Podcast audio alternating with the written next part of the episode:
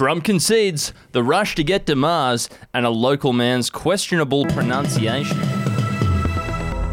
Hello, you are listening to the Batuta Advocates Daily News Bulletin for Monday, the 23rd of November. We're coming to you live from the Budgy Smuggler booth. My name is Wendell Hussey, and joining me is Errol Parker. Yes, hello, Errol Parker here, back at it again for another week of great news. Now, we'll start off with a bit of big news from over there in the United States of America. A devastated Trump has started dismantling his racing car bed. Yes, it does seem like the world is slowly moving on from Trump's tenure as president. As every day goes by, the world seems to lose interest in the latest fabricated claim about electoral fraud.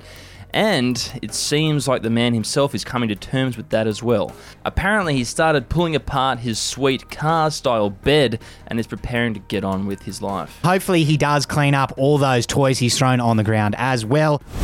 And now, in a bit of local news, quite a landmark story here. No win, no fee compensation lawyers are rushing to Mars after water was discovered on its surface.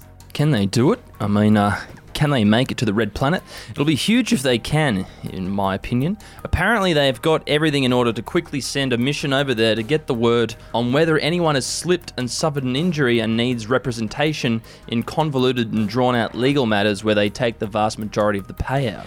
And we haven't heard yet if they have made it there because the firm Scrouge and Scrounge and Gouge refused to comment unless we paid in six minute increments for that reply.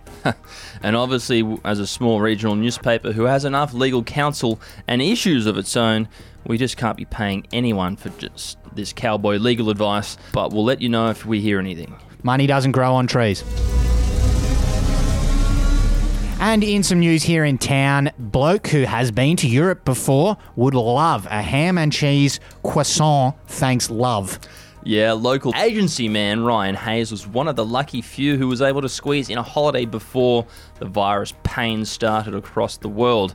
A point which he's been able to slot into every conversation since. And on top of that, he's been constantly referring to a ham and cheese croissant in a weird fashion, which he thinks is the correct pronunciation for some reason. Good on you, Ryan. We'll move on to our quote of the day today, and it comes from Batuta Local Area Command Superintendent Clive Wilson, who said this on Friday evening.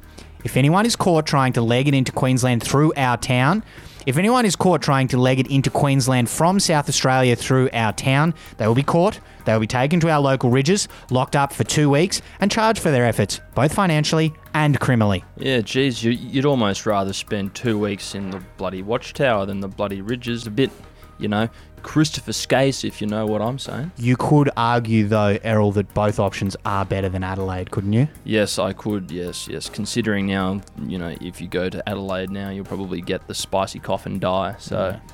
anything's better. There you go. We should probably wrap up before we offend any more Southerners. So that will do us for today. Thanks for tuning in, and we look forward to speaking to you again tomorrow. See ya. See ya.